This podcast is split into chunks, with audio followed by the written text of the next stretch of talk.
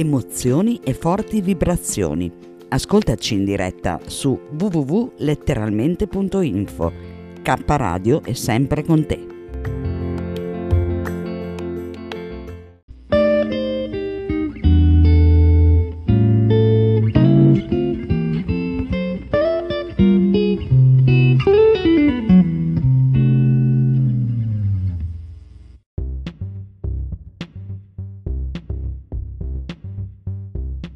Letteralmente Radio Yoga Network presenta Radio Notizie, dedicato al radioascolto, condotto da Dario Gabrielli.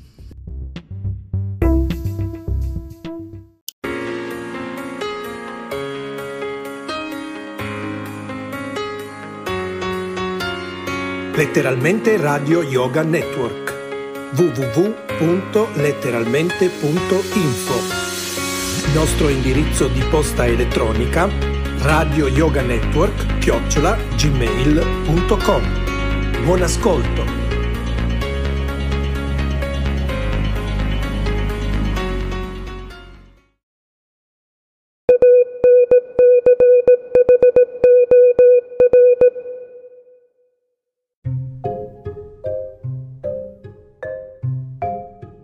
Saluto a tutti gli ascoltatori di Letteralmente Radio. In questa puntata vorrei farvi un riassunto delle no- notizie più dettagliate che riguardano l'hobby del radioascolto, che ricordo è il metodo della ricezione dei segnali radio più o meno distanti dei servizi di radiodiffusione le attività del radioascolto vengono classificate in tre principali filoni. Quello del BCL o ascoltatore di emittente internazionale, che è principalmente rivolto all'ascolto della programmazione di emittenti in onda corta, utilizzando la lingua della nazione di origine. Lo strumento di lavoro del radioascoltatore è il ricevitore, capace di sintonizzarsi sulle stazioni radio di proprio interesse. Anche un semplice radio può consentire l'ascolto di emittenti lontani, particolare in orari serali, sulla gamma dai 300 ai 3000 kHz. Per chi volesse contattarmi per avere più notizie riguardo al radioascolto può farlo scrivendo a radionotizie-hotmail.com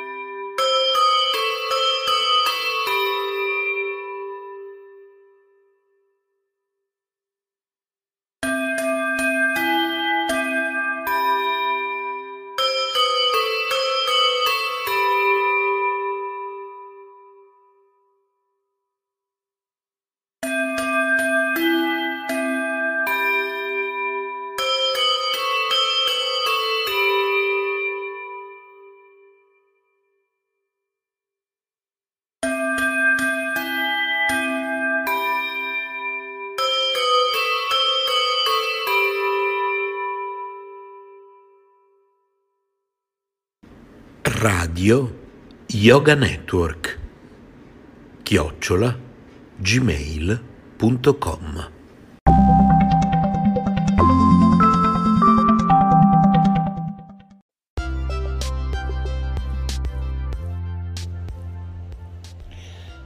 The Shortwave Radio Audio Archive, SRAA, is a collection of shortwave radio recordings that you can download or listen to as a podcast. The collection grows every day and includes both historic recordings and current recordings from the shortwave radio spectrum. The goal of this site is for shortwave radio enthusiasts to have a place to store, archive, and share their radio recordings with the world. shortwavearchive.com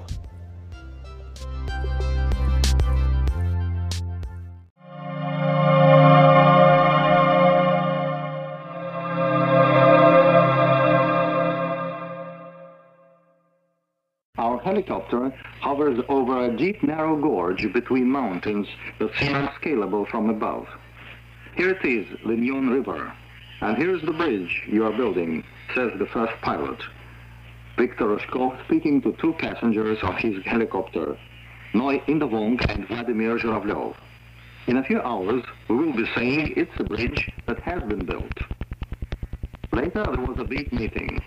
The crowd shouted hooray to the Laotian and Soviet bridge builders who contributed in their special way to the third anniversary of the People's Democratic Republic of Laos, having finished a month ahead of time the work on the bridge. Traffic has now opened on the highway bridge in Hua Phan province. A bridge of friendship. This is how it was referred to in Laos since the work began. The bridge stands on the legendary Highway 6, during the war, cargoes went along it to the liberated areas. When there were heavy tropical rains, the Nyon River rose and the communication between its banks stopped. The first group of construction workers arrived at the project in March 1977. It was led by Noy Indavong, a Laotian specialist who is a graduate from the Moscow Institute of the Motor Industry and Highway Construction and by a man with whom he studied together in college, Soviet engineer Vladimir Zhuravlev. The workers began the job on October the 31st to build the first pylon. 200 Laotians and 30 Soviet citizens worked there just as one large international family. What they have done can be truly called an exploit. The conditions were difficult indeed. It was difficult to breathe in that narrow gorge, even for people used to tropics. And they worked far away from populated centers. The nearest towns were tens of kilometers away. This first major project of Soviet-Laotian friendship is now finished. A memorial plaque has been set up where anyone can see it, and the inscription reads as follows. This highway bridge was built in 1977 and 1978 in the People's Democratic Republic of Laos with technical assistance from the Soviet Union. This bridge in Hua Phan province has not simply linked the two banks of the river. It has brought together two countries, the Soviet Union and Laos, whose people today mark a national holiday. The holiday of a fraternal nation is also observed in the Soviet Union.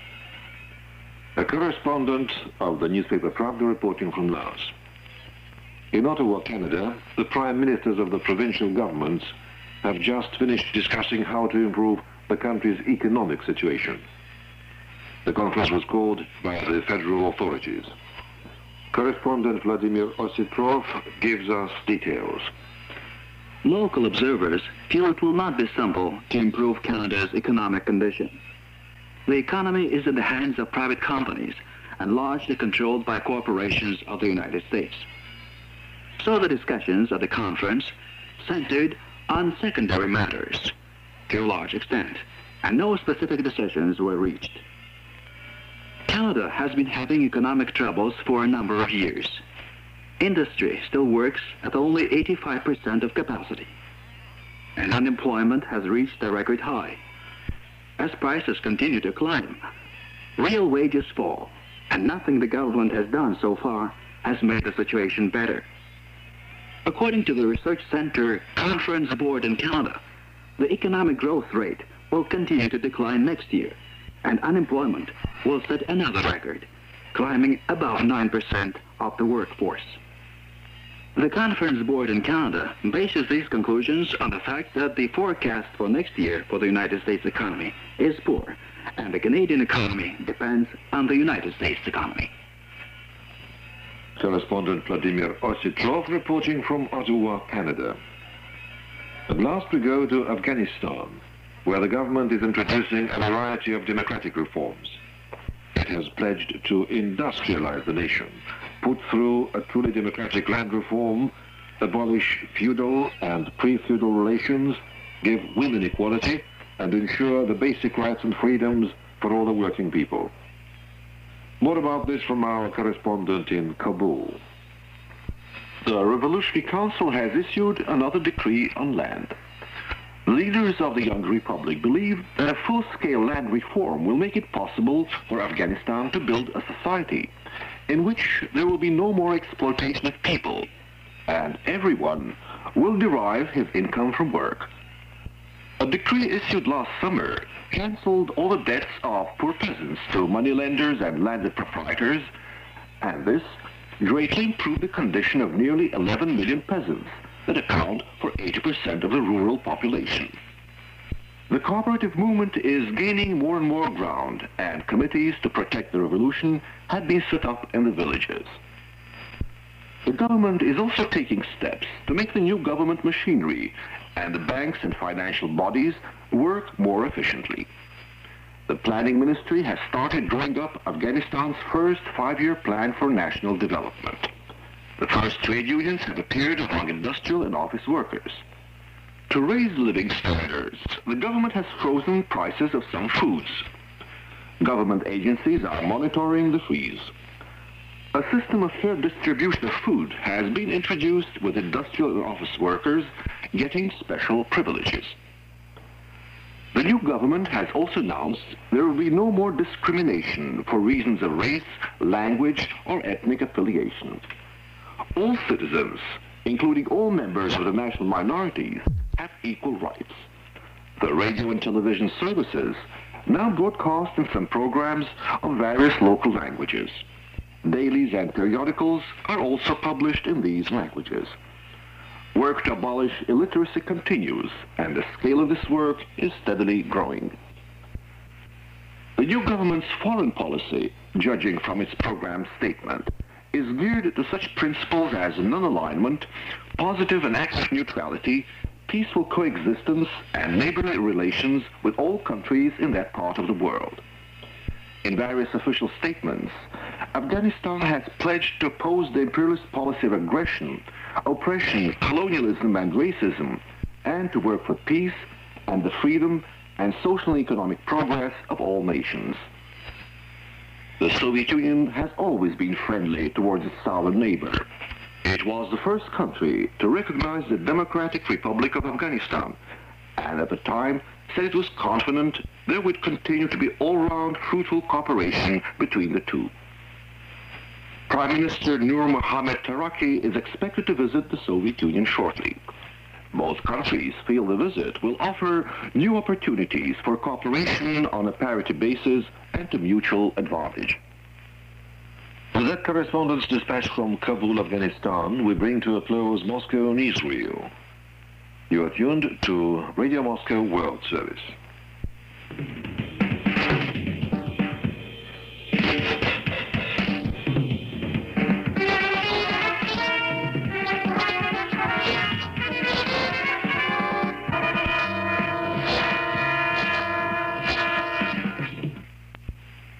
Uh, let me remind you that Radio Moscow World Service is broadcasting in the 13, 16, 19, 25, 31 and 41 meter bands. And are the main points of the news. The Soviet National Daily Pravda has put the blame on the aggressive circles of the West for undermining relaxation of tensions and continuing the arms race. The General Assembly's First Committee has approved the Soviet proposal on signing an international convention to strengthen guarantees of the security of the non-nuclear countries. In Tehran and other Iranian cities, a general strike is going on. There has been a demonstration in Windhoek, the main city of Namibia, against the fictitious elections aimed at setting up a puppet regime in the country. The former United States Attorney General has admitted that there are violations of human rights in the country.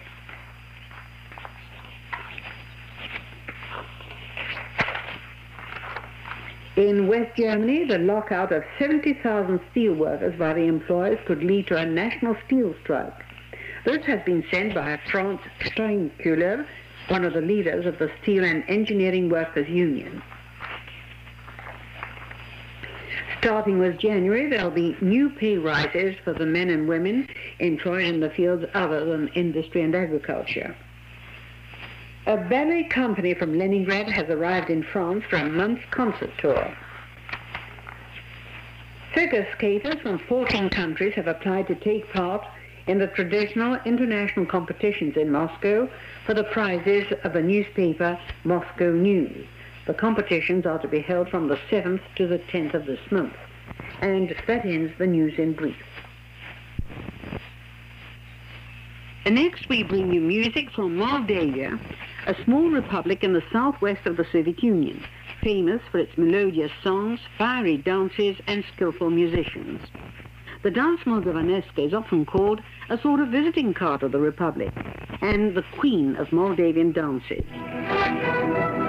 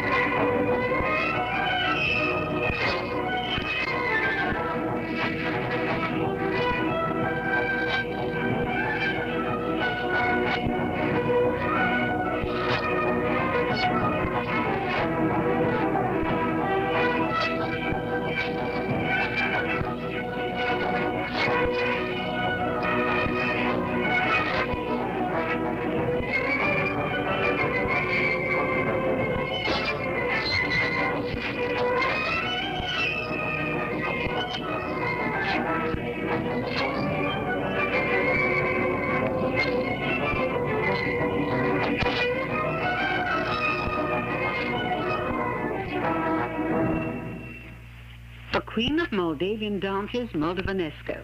And what tempo! Audiences in many countries have admired the performances of Moldavian dance groups Joc and Fluerash and the Doina Choir.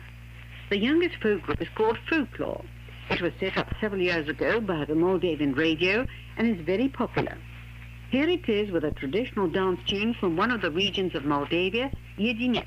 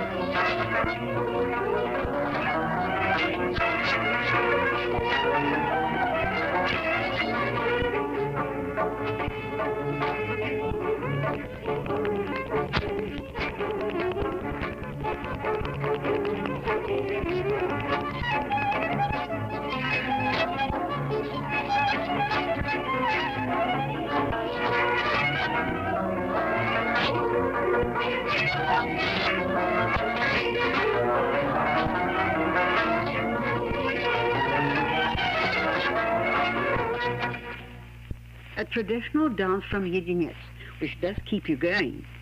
The folklore orchestra is similar to other groups of this kind, with violins, clarinets, accordions, pipes and bagpipes.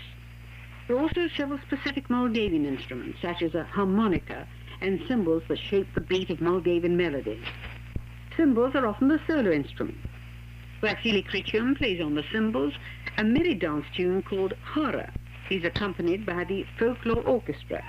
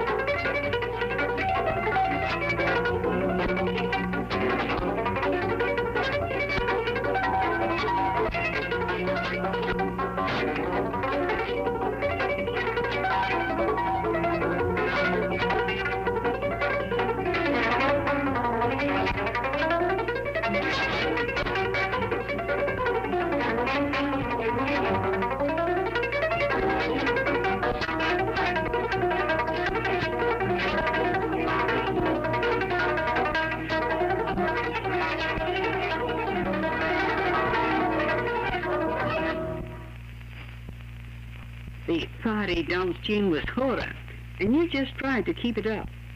Guest singers consider it an honor to perform with the folklore orchestra. Here's a popular singer, Nikolai Sulac, with the Moldavian song, Let's Dance, Old Man.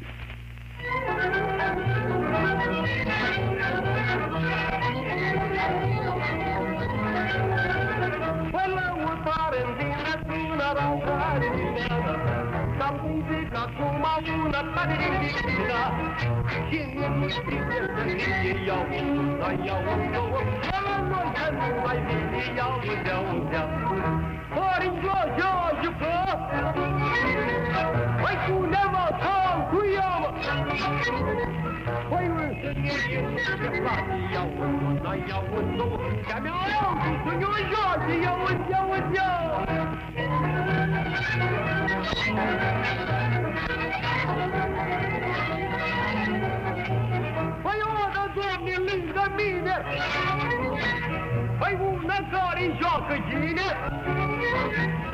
De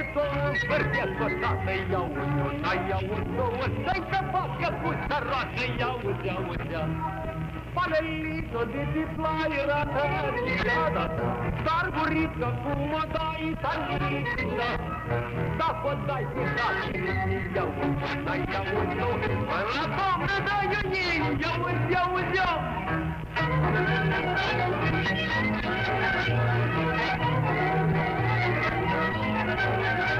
Vai mândra, dă-ți de bola!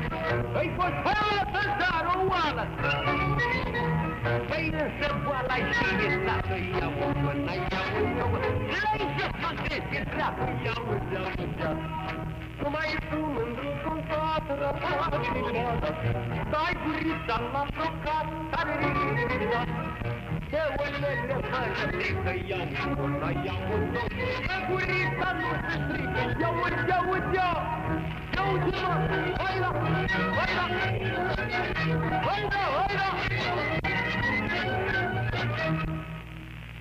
Let's Dance, Old Man. Quite suitable for old granddads. Another group of musicians you're going to hear today is the Mugurel Orchestra, organized by the Philharmonic Society of Chisinau, Moldavia's capital, sometime before the folklore group. The orchestra tours extensively, and everywhere the public warmly receives its leading singer, Maria Dragan. And here she is with a song called Lessie.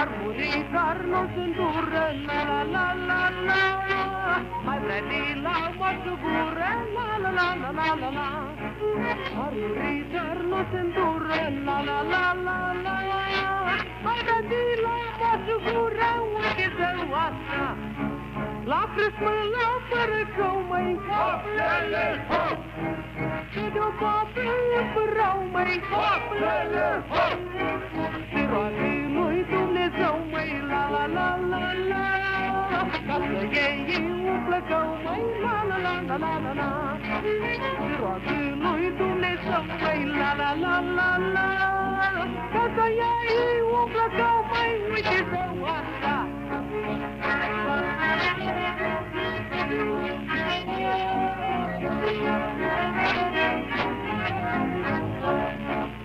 Stai lele, rău mai hop, lele, hop Ia mă rog lui Dumnezeu, mai hop, lele, hop Ia mă rog lui Dumnezeu, mai la la la la la Să mă iei de o plăcău, mai la la la la la la Să mă rog lui Dumnezeu, mai la la la la la Să mă iei o plăcău, mai uite de asta Babo,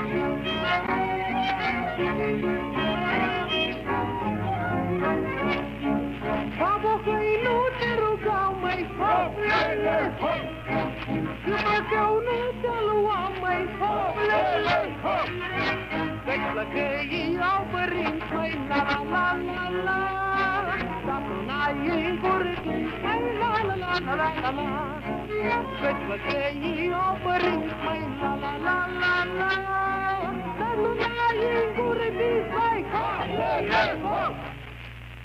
a Moldavian folk song about a lassie. Another soloist of the Mugurel Orchestra, Anastasia Istrati, sings I'm Going to the Dance Tonight.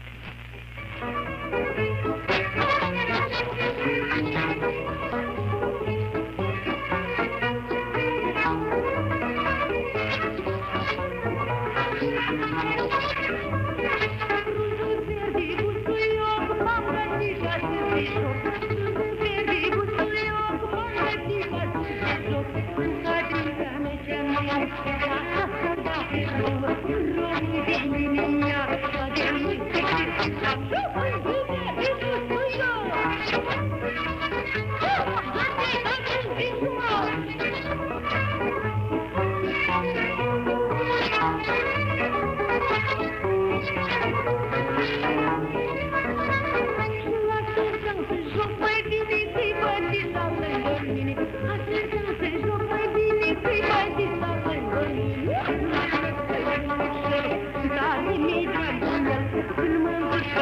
Hey, my, my hero. Hey, Hima, you are Hima.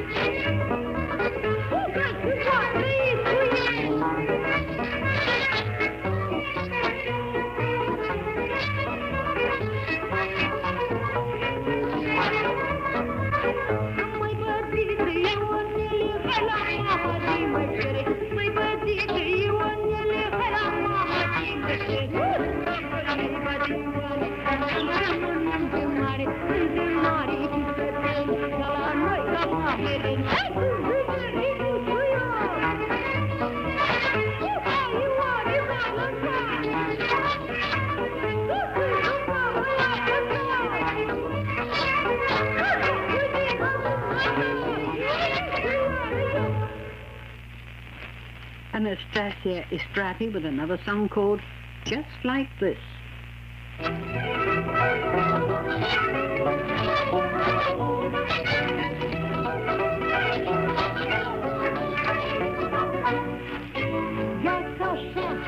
Разнита долар, я скажу, ти лапаришка се накара с ты Тя вкусно ми кафе пари, не сос, ти ще на просопи си говориш, ти не и тъй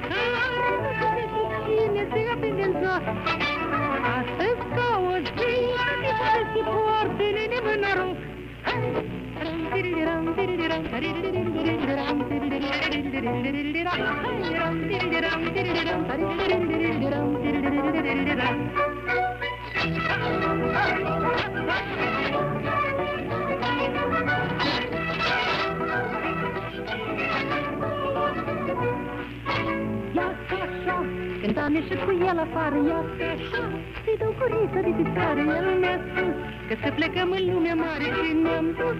Că mi-este drag și-mi place tare Cine-i indicat Ce creștine se opri de jos? Astăzi ca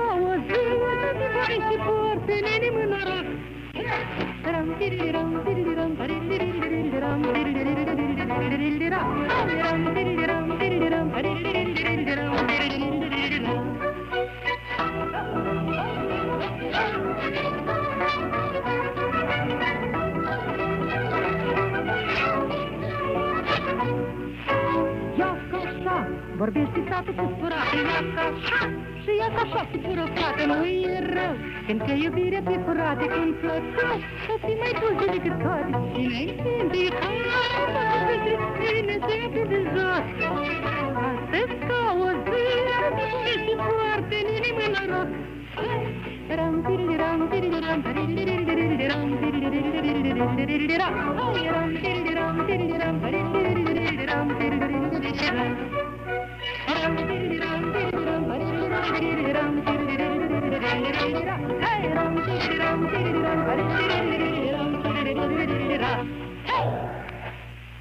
And now, recordings of the popular dance company a joke. A joke means a dance, and also the place where you dance, and in general, merrymaking. And old Dagan would say, let's go to the jock, and the whole village would turn out to sing, dance, and have fun.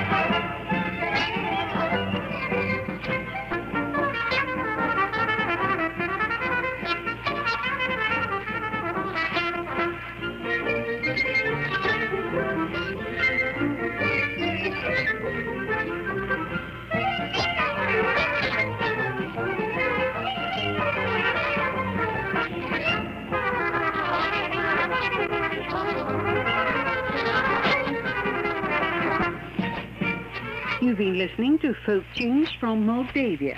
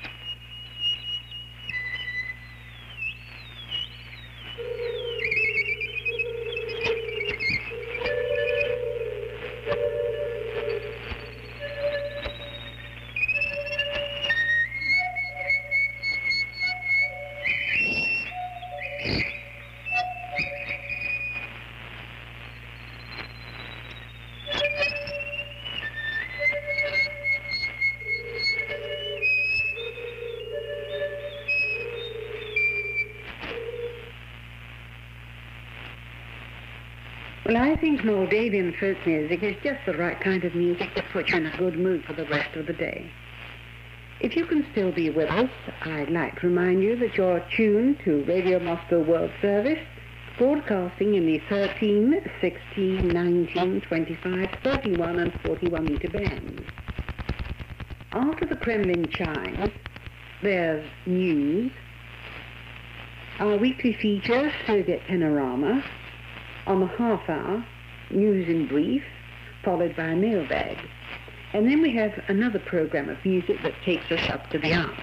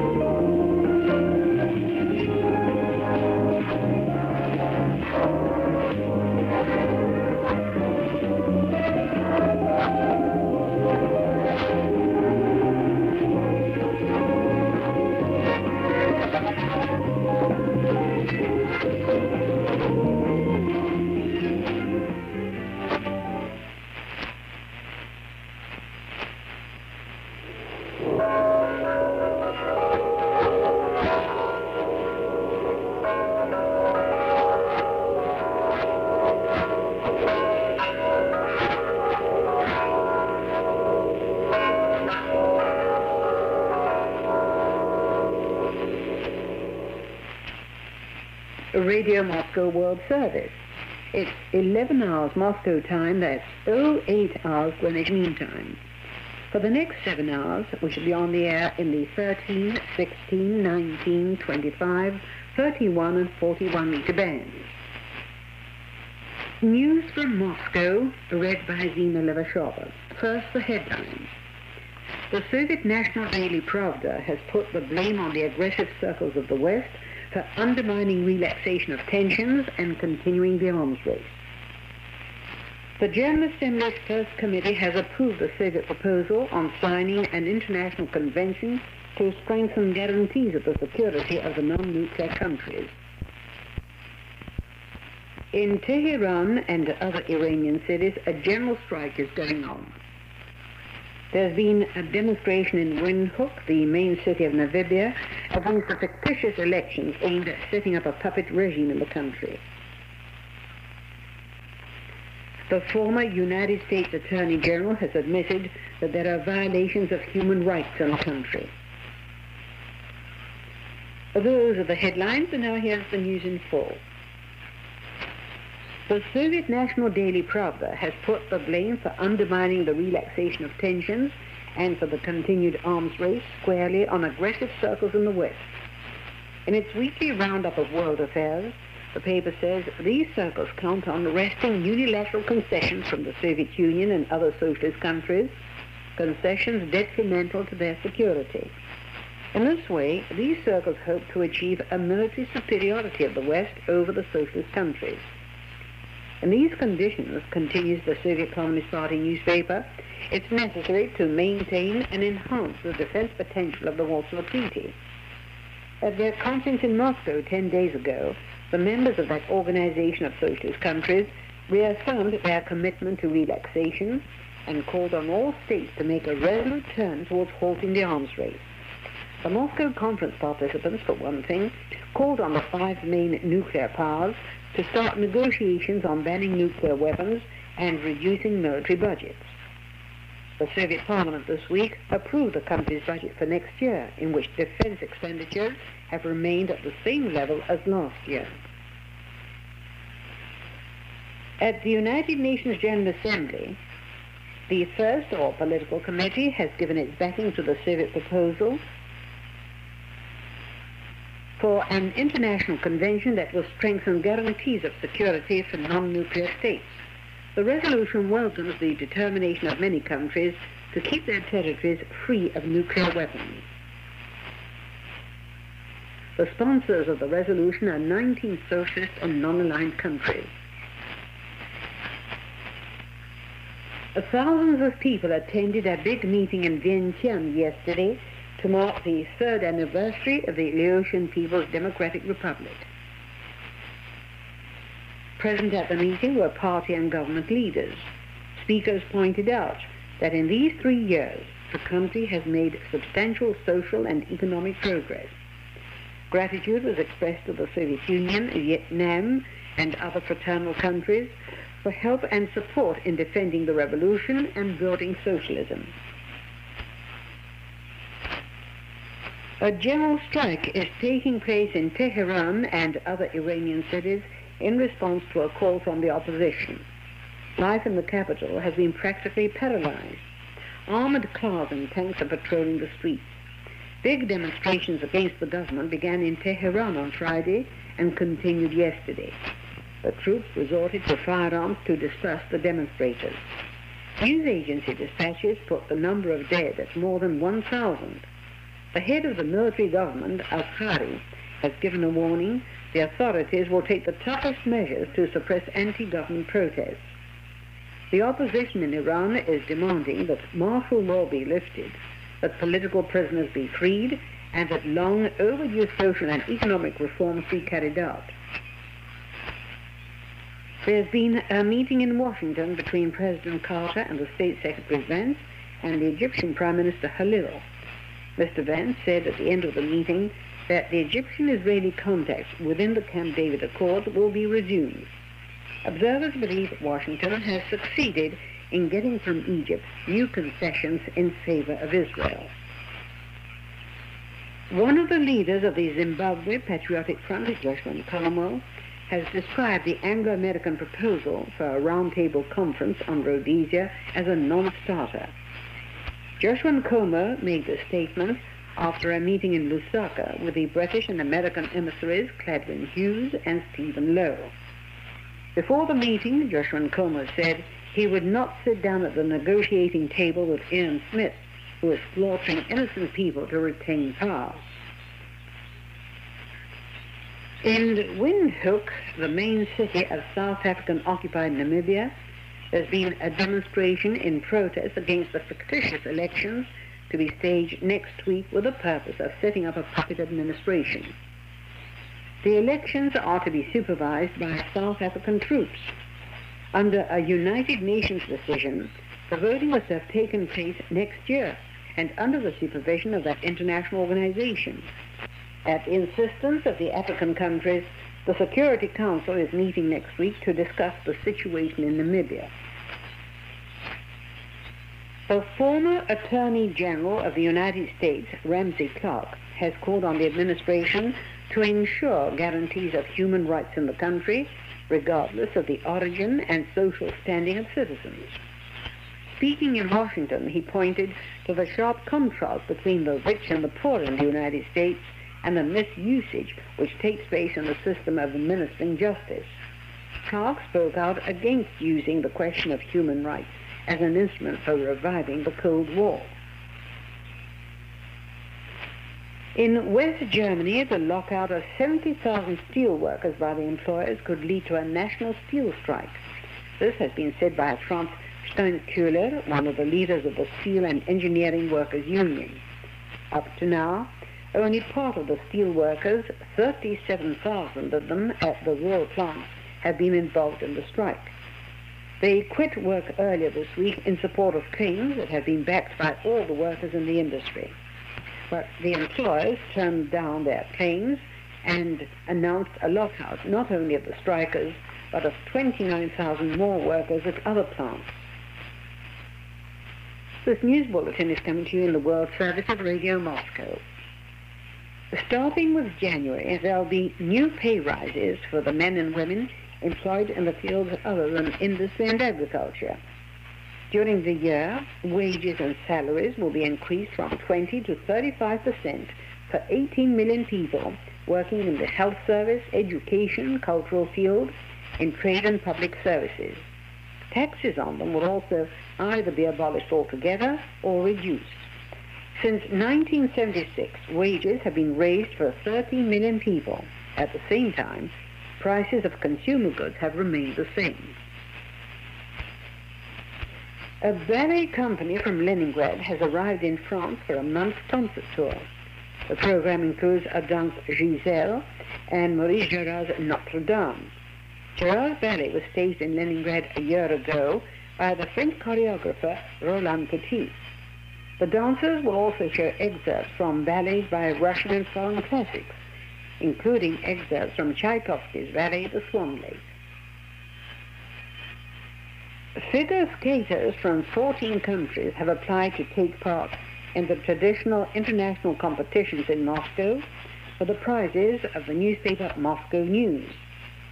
The competitions are to be held from the 7th to the 10th of this month. A Soviet women's tennis team is doing well in the contest for the International Tennis Federation's Cup in Melbourne. The competition is the equivalent of a world championship for women's teams. In the semi-finals, the Soviet girls were up against the Australians, the favorites in this tournament. But after the two singles matches, the score is one all. The crucial third match in the doubles was put off. And now to end the news, here are the headlines once again. The Soviet National Daily Pravda has put the blame on the aggressive circles of the West for undermining relaxation of tensions and continuing the arms race. The General Assembly's First Committee has approved the Soviet proposal on signing an international convention to strengthen guarantees of the security of the non-nuclear countries. In Tehran and other Iranian cities, a general strike is going on. There's been a demonstration in Windhoek, the main city of Namibia, against the fictitious elections aimed at setting up a puppet regime in the country. The former United States Attorney General has admitted that there are violations of human rights in the country. And with those headlines, we end the news from Moscow. Next from Radio Moscow World Service comes Soviet Panorama.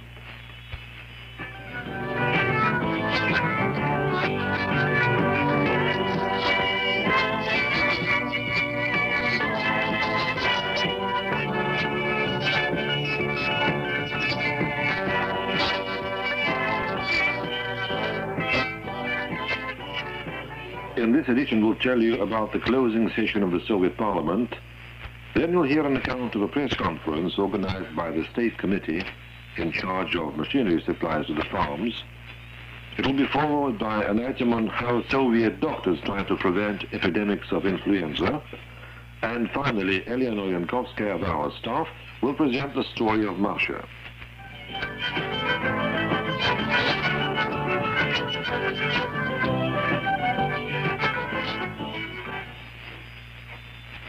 The Soviet Parliament completed its session in Moscow. Our observer Valery Sergeyev, who attended the session, has this story. The session opened with debates on the drafts of the Economic and Social Development Plan and the national budget for next year. Prior to the session, both these documents had been examined by the standing parliamentary committees over a month. During the two-day debates, the MPs introduced a number of amendments and suggestions to the drafts. Both the Economic and Social Development Plan and the budgets were finally approved on November the 30th at the separate meetings of the two chambers of Parliament, the Council of the Union and the Council of Nationalities. That means that both have been made into laws to be implemented by all agencies and persons concerned during the next year. The Social and Economic Development Plan is aimed at promoting further economic growth of the country and at raising further the people's living standards. And the national budget provides the necessary allocations for all these measures and projects. At the session, Parliament discussed the draft of the law on Soviet citizenship. The draft, which contains 29 articles, had been prepared by the respective committees of both houses with the participation of experts, public organizations, and scientists. The law on Soviet citizenship is based on the provisions of the new Soviet constitution. It covers the problem in a more thorough way than the previous law that has been in force over the past 40 years. The new law of Soviet citizenship takes into account many of the existing legal provisions on this subject, the already established precedents, and the currently accepted international norms in this respect. Common Soviet citizenship for all is being established in line with the constitution of the multinational Soviet state. That means in practice that the citizen of every Soviet constituent republic is automatically a Soviet citizen. All citizens have fully equal rights, irrespective of the circumstances of acquiring their Soviet citizenship. In the debate on this provision of the draft, members of parliament pointed out that it differs from such laws in the capitalist countries. Their citizenship laws often place restrictions on the rights of a person depending on where and under what circumstances he received his citizenship. A number of provisions of the new law cover marriage and family relations. The law says, for example, that if a woman who has Soviet citizenship marries a foreigner, she retains her Soviet citizenship. The new law does not recognize dual citizenship. It proclaims that the children of persons who permanently reside in the Soviet Union and who have no other citizenship will be recognized as Soviet citizens. The draft also describes the rules of acquiring Soviet citizenship. This matter is being decided irrespective of a person's race, nationality, language, sex, or place of residence. It is the Presidium of Soviet Parliament alone which can decide all cases of termination of Soviet citizenship. Persons can be stripped of their Soviet citizenship in exceptional cases if they commit actions which discredit their citizenship of this country. Members of Parliament stressed in their speeches that the articles concerning the termination of Soviet citizenship and cases of persons who are stripped of it are fully in line with international agreements signed by the Soviet Union, including the International Covenant on Civic and Political Rights. The law was passed unanimously by a joint session of both houses. With that, Parliament ended its session. In Moscow the other day, the chairman of the state committee in charge of machinery supplies to the farms, Alexander Izhevsky, gave a press conference. He outlined some of the problems connected with the supplies of machinery and equipment to the collective and state farms. Alexander Yezhevsky said a total of more than 2.5 million tractors and other machines are now being used by the farms. Much of the farm work is performed by electrical appliances and mechanisms. Over the past 13 years, the amount of energy available to the farms has more than doubled. The correspondents asked Alexander Izhevsky about the prices of farm machines in the Soviet Union. Alexander Izhevsky. То есть колхозы совхозы получают самые дешевые в мире минеральные удобрения и технику. Alexander Yuzhevsky said that farm machines and also fertilizers are sold to Soviet farms at the world's lowest prices. The cooperative farmers, for instance, can purchase the powerful Kirovets tractor at the price which is only slightly above its production cost. In the advanced Western countries, farmers have to pay three to six times more for such machines. Alexander Yezhevsky stressed that the Soviet government does not try to make the farmers compensate in any way for the low cost of farm machines. The price of tractors and other agricultural machines of one and the same class remains unchanged over many years. Alexander Yezhevsky recalled that as of New Year, the government will pay higher purchase prices to the farms for their milk, wool, mutton, and some vegetables. Thanks to this measure, the cooperative farms will net more than 3 billion rubles of extra profits, and retail food prices will remain stable. Alexander Yezhevsky also spoke about cooperation between the socialist countries in this field. He stressed that the Soviet Union manufactures powerful tractors and harvesting combines for all members of the socialist community. Many farm machines are supplied to the Soviet Union by different socialist states. Bulgaria, for instance, supplies sowers and sunflower harvesters.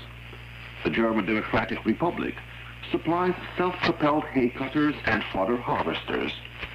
Czechoslovakia helps by supplying sugar beet harvesters and Hungary with seed processing machines.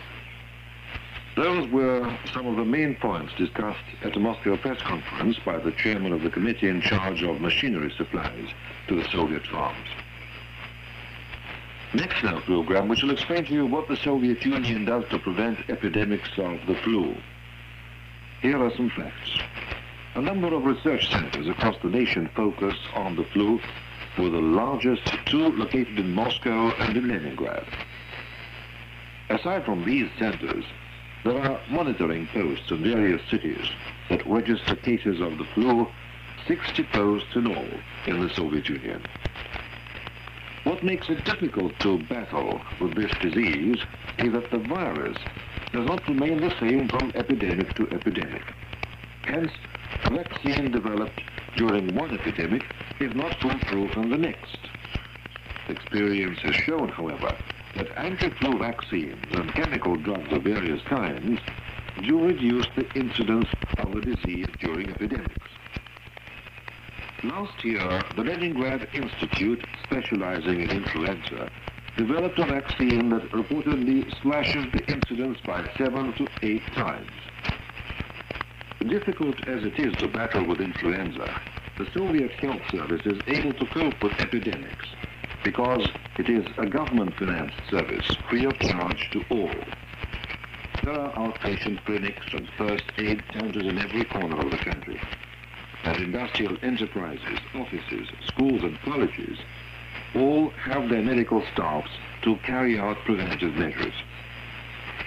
The staffs are most active during the cold and damp months of autumn. Then they who begin vaccinating employees and students. Last winter, the monitoring post in the city of Khabarovsk in the Far East was the first to spot the burgeoning of a flu epidemic. When the proper data were fed into a computer, the computer came up with the forecast that in Moscow, the epidemic would reach its peak between the 20th and 27th of December, and 50,000 persons would apply for medical assistance. The forecast proved correct. Forecasts for 99 other cities across the nation also proved correct. When the Lithuanian capital Vilnius received the forecast, it extended the winter school holidays by 10 days and effectively slowed down the spread of the disease. During epidemics, all outpatient clinics in cities and rural towns rearrange their work to meet the needs of the moment.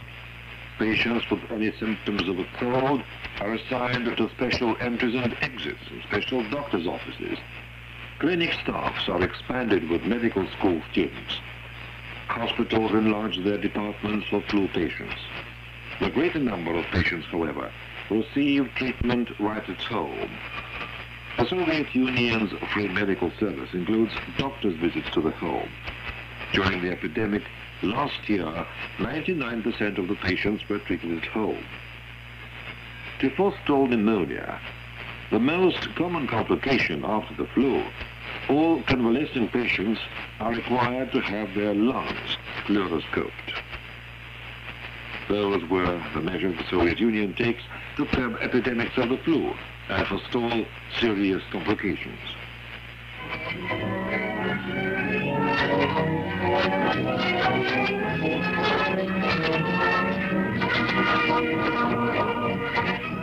Hello, this is Eleanor Yankovskaya with the story of Masha.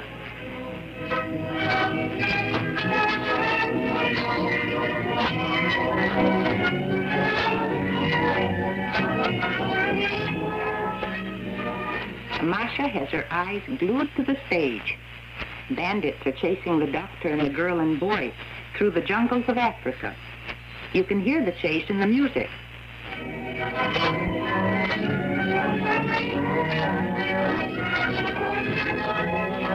Masha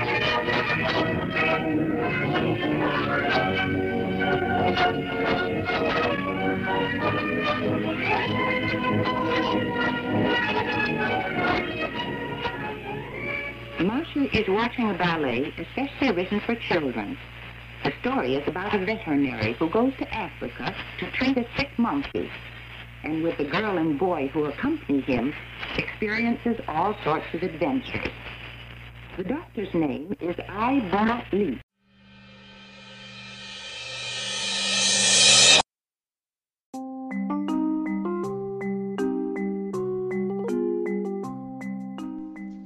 Ebbene sì, sei su letteralmente Radio Yoga Network, la mia radio, la tua radio.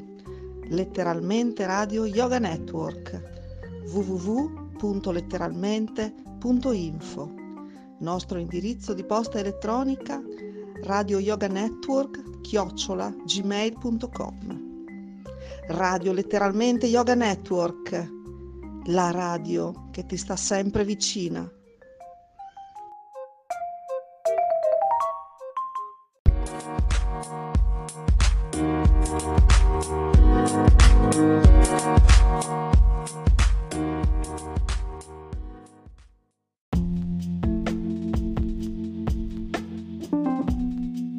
Amore e buona energia, letteralmente Radio Yoga Network. Fa bene al corpo e allo spirito